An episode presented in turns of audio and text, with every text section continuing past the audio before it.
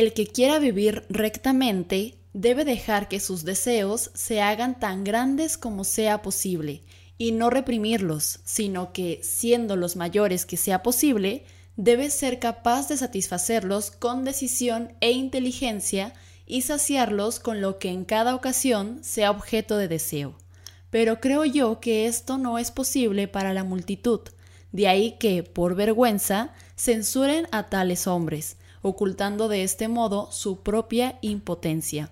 Y como ellos mismos no pueden procurarse la plena satisfacción de sus deseos, alaban la moderación y la justicia a causa de su propia debilidad.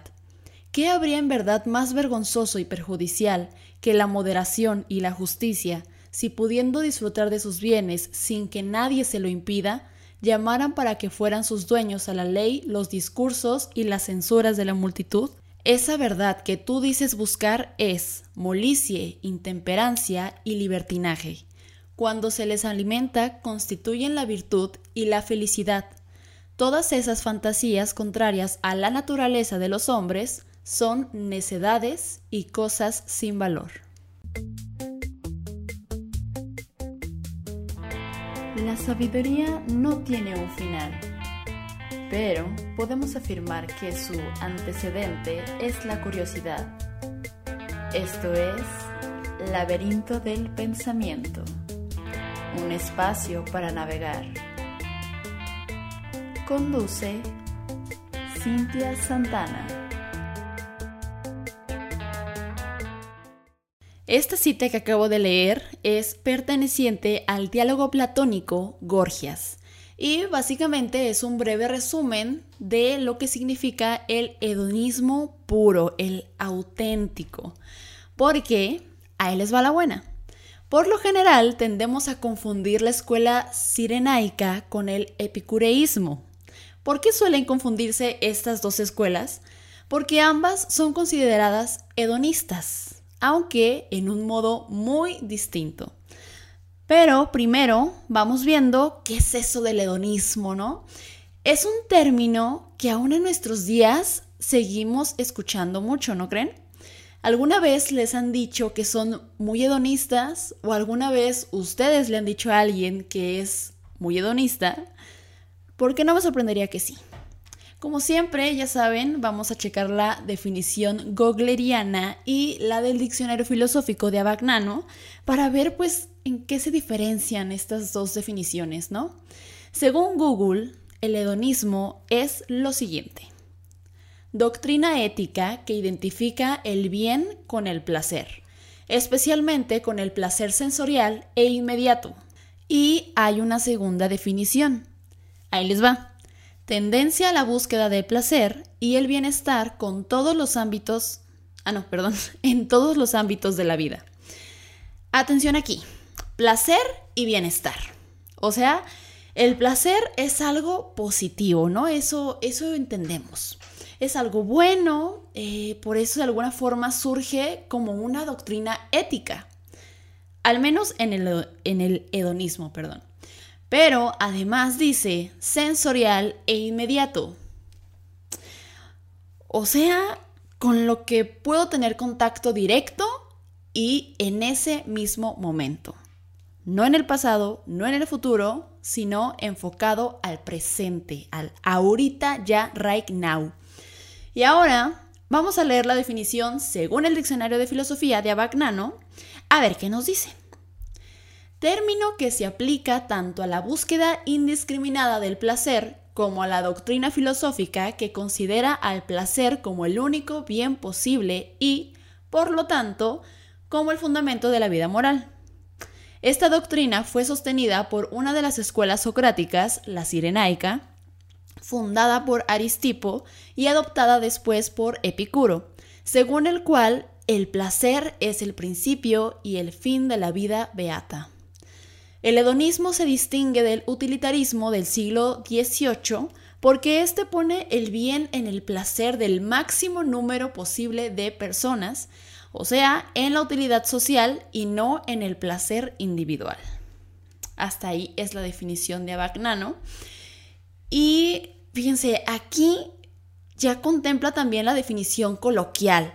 Y aparte nos presenta esta línea cronológica de su trayecto, o sea, pasa de la escuela sirenaica al epicureísmo e incluso ya los utilitaristas como John Stuart Mill, como eh, Bentham, eh, también eh, lo, hacen parte de su teoría, ¿no?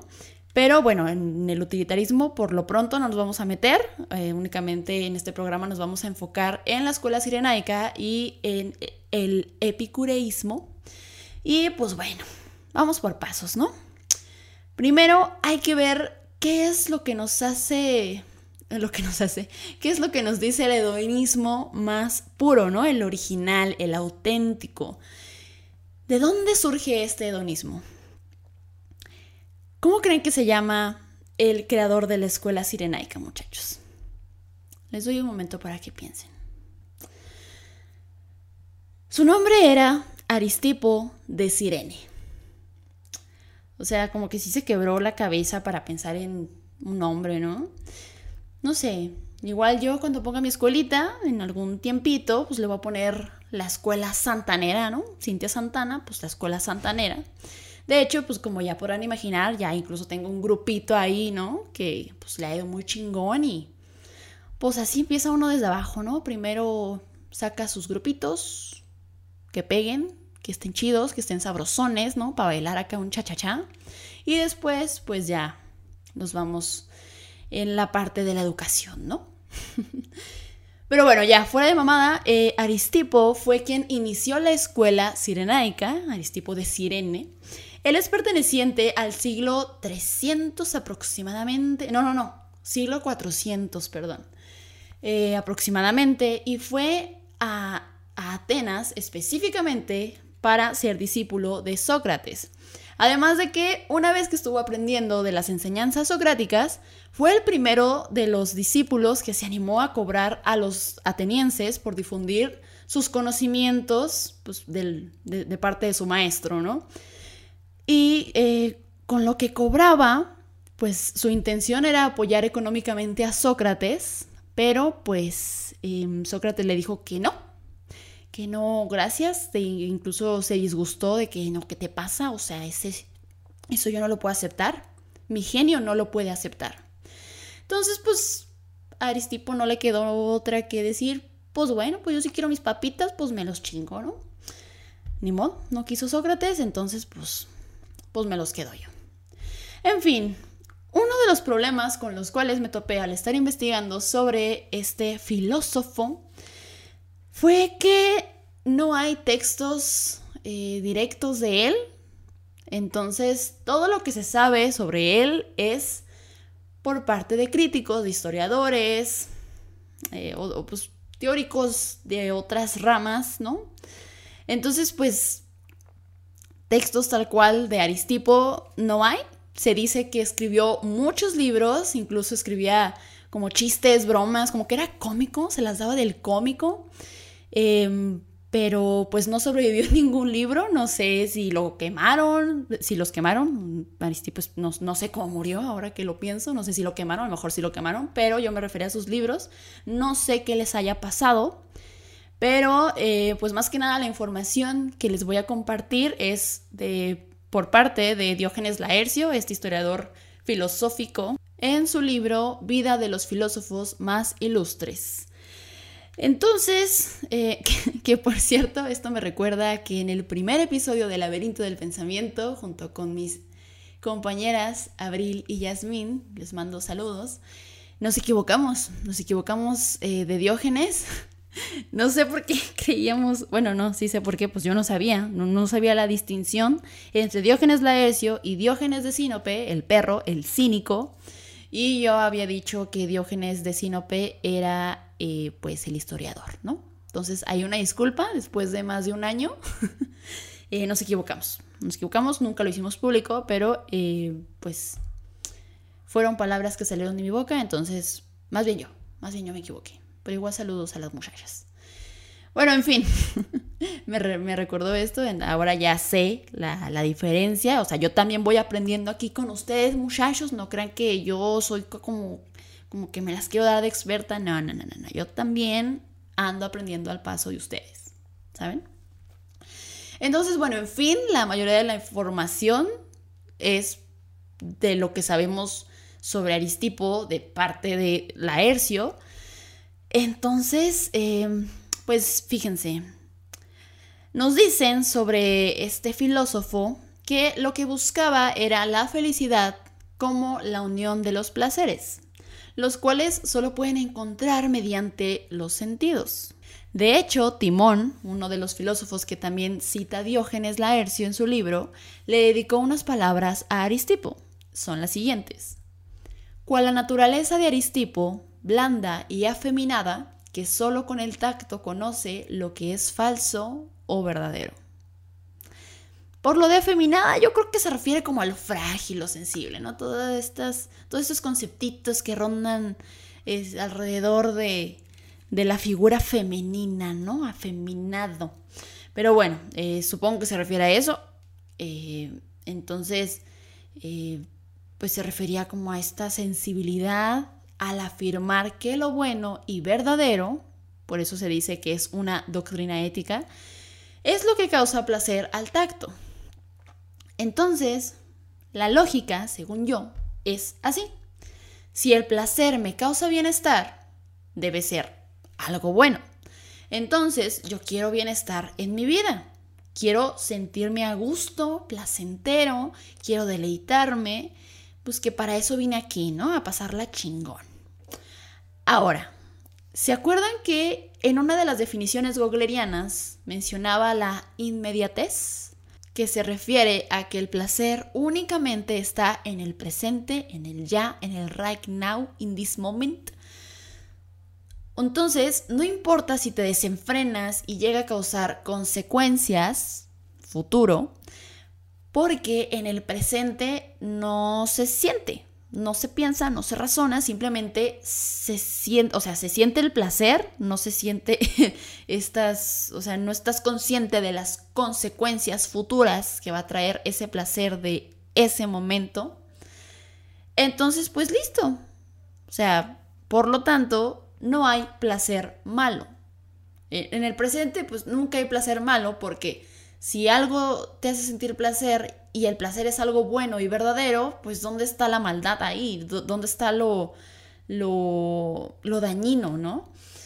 Entonces, bueno, esta es como la lógica que yo encuentro en el pensamiento de Aristipo. Recordemos, recordemos muy importante, pues a lo mejor Aristipo no quiso decir eso, pero pues ya se le adjudicó toda esta teoría a él, eh, pues que toda la información es de parte de personas terceras, ¿no?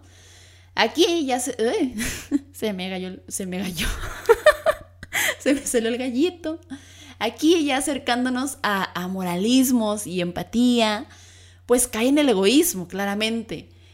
Porque únicamente estoy pensando en mí, en mi placer, en mi bienestar, en mi presente. Entonces, si tocas algo y no te produce placer, no es ni verdadero ni bueno.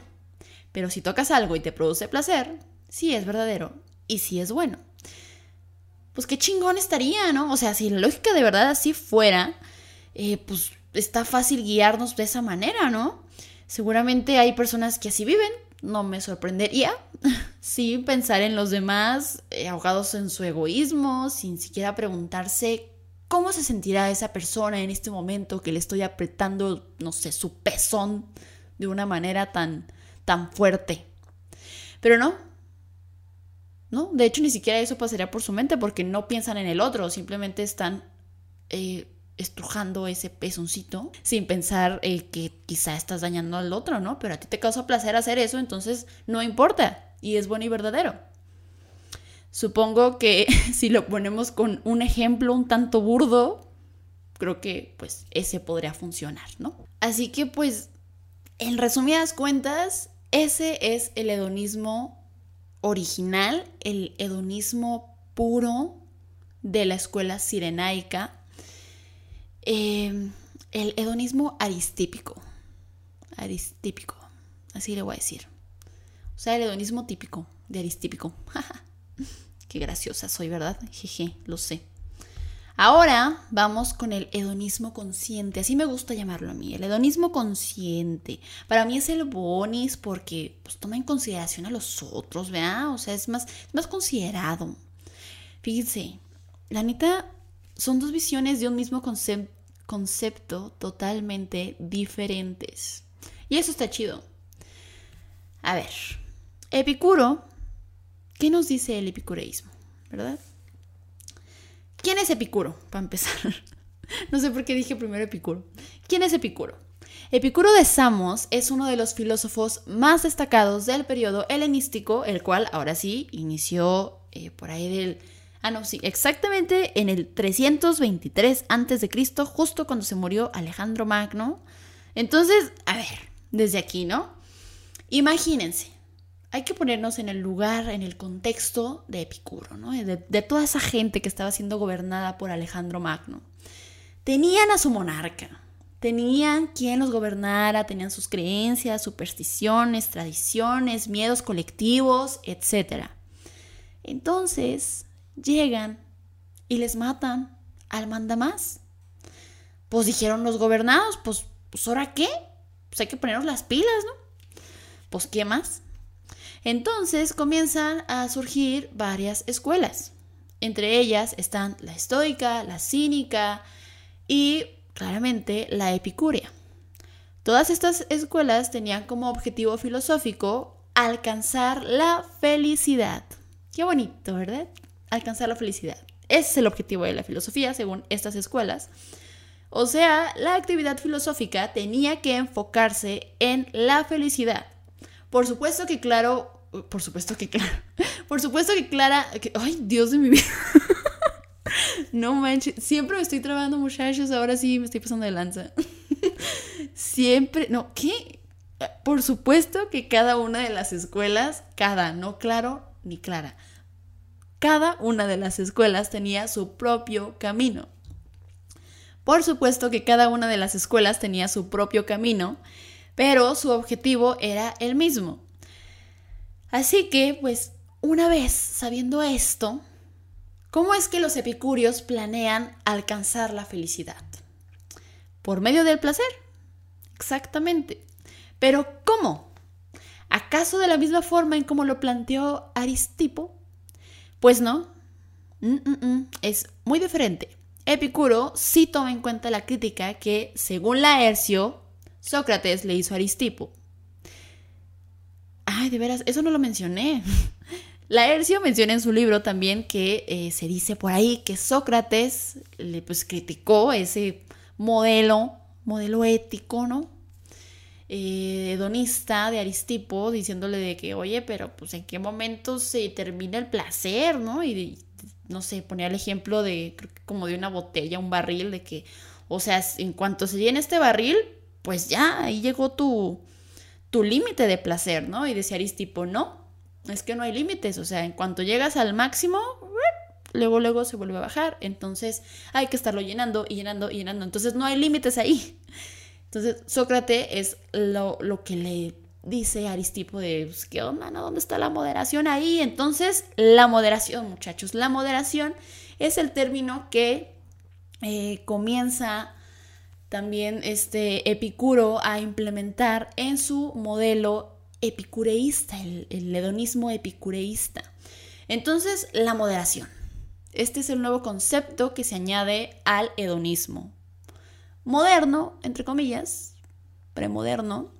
Eh, o sea, ya se incluía la moderación en el hedonismo puro, porque se acuerdan en, la cita que leí al principio, sí mencionan la palabra, pero pues refiriéndose a que es algo de débiles, ¿no? Es, o sea, si tú te estás moderando, si tú te estás poniendo límites, eres débil, entonces cambia totalmente la concepción de esta palabra y en el epicureísmo ya es como algo algo de los fuertes, ¿no? De que reconoces tus límites y por lo tanto te detienes o bueno, ya tú sabrás qué haces, pero reconoces los límites, cosa que eh, anteriormente pues se veía como algo, algo, pues sí, digno de, un débil, ¿no? Entonces, este concepto del hedonismo da una vuelta de 180 grados porque es tan diferente la forma de, de concebirlo ahora. Y fíjense, les voy a leer una cita de Epicuro de su carta a Meneceo. Abro cita. Cuando decimos que el placer es el bien supremo de la vida, no entendemos los placeres de los disolutos y los placeres sensuales. Como creen algunos que desconocen o no aceptan o interpretan mal nuestra doctrina, sino el no tener dolor en el cuerpo ni turbación en el alma. Cierro cita. Aquí menciona algo muy importante, la turbación del alma. Él lo llamaba ataraxia. ¿Qué es la ataraxia? Es la imperturbabilidad del alma, un estado de tranquilidad, de ausencia de dolor y miedo, paz total. Llegar al estado de ataraxia es algo fundamental para alcanzar la felicidad en el epicureísmo. ¿Y cómo es que podemos llegar a este estado? Para ello, Epicuro redactó el tetrafármaco, que son las cuatro reglas para alcanzar la imperturbabilidad del alma. Fuera miedo, amigos, ahí les va. Ahí les van las reglas de Epicuro para que se empoderen bien cañón. La primera es, no temas a los dioses. Muchas personas, sobre todo en aquel contexto, temían a los dioses, de que fueran a castigar a la sociedad, no sé, con alguna enfermedad o algún desastre natural.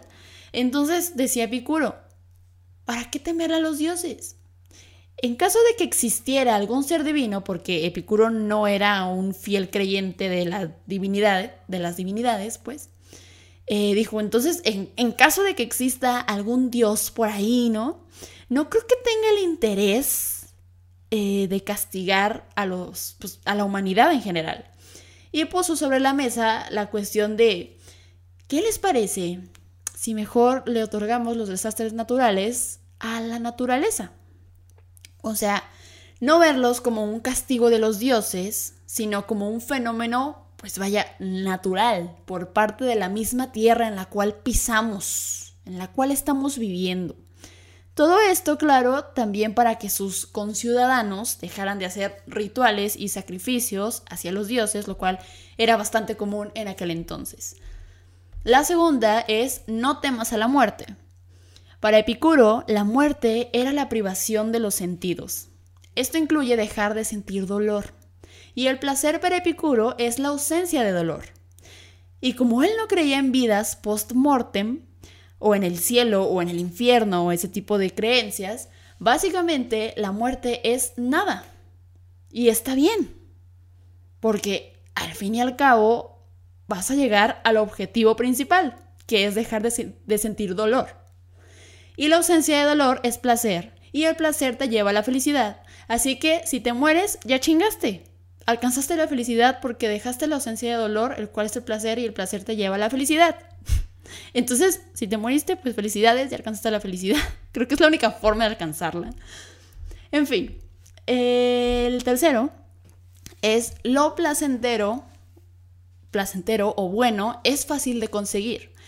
Epicuro creía que las cosas buenas realmente eran fáciles de, alcanzar. Cosas como agua, comida, techo, compañía, etc.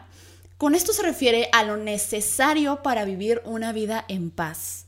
A la par que nos invita a dejar de lado todas aquellas cosas que sí pudieran también eh, pues hacernos sentir placer, pero es ese placer banal, ¿saben? Con el cual podemos seguir viviendo en armonía. Perdón, sin el cual podemos seguir viviendo en armonía. Miren mi, mi este, doble pensamiento que está pasando aquí. No, este... Sí hay algunas cosas que también pueden ofrecernos mayor comodidad, mayor bienestar, mayor placer, pero no son indispensables. Entonces, todas estas cosas banales, en realidad superficiales, pues no las contemplaba Epicuro. Era como lo necesario para estar viviendo tranquilamente, a gusto, tu compañía, que te sientas feliz y con eso, y, todo eso él decía que es fácil de conseguir. Entonces, eh, ah, también eh, se oponía a estas cosas banales que les digo, porque muchas veces en el camino en el cual tienes que, que, el cual tienes que ir recorriendo, pues se sufre mucho, se sufre bastante. Entonces él dice, si la cantidad de sufrimiento es mayor al placer que yo puedo encontrar en alguna en alguna comodidad, en alguna ay, ¿cómo llamarlo? Eh, pues vaya, necesidad, pues no es, bueno, necesidad entre comillas, no vale la pena. Entonces, si el, si el sufrimiento es mayor al placer que voy a obtener, no vale la pena, eh, mejor únicamente en lo necesario, o sea, lo que de verdad, que si no consumo agua me voy a morir, si no como me voy a morir, entonces, aunque bueno, la muerte no está tan mal para Epicuro. Hmm, ya no lo entiendo.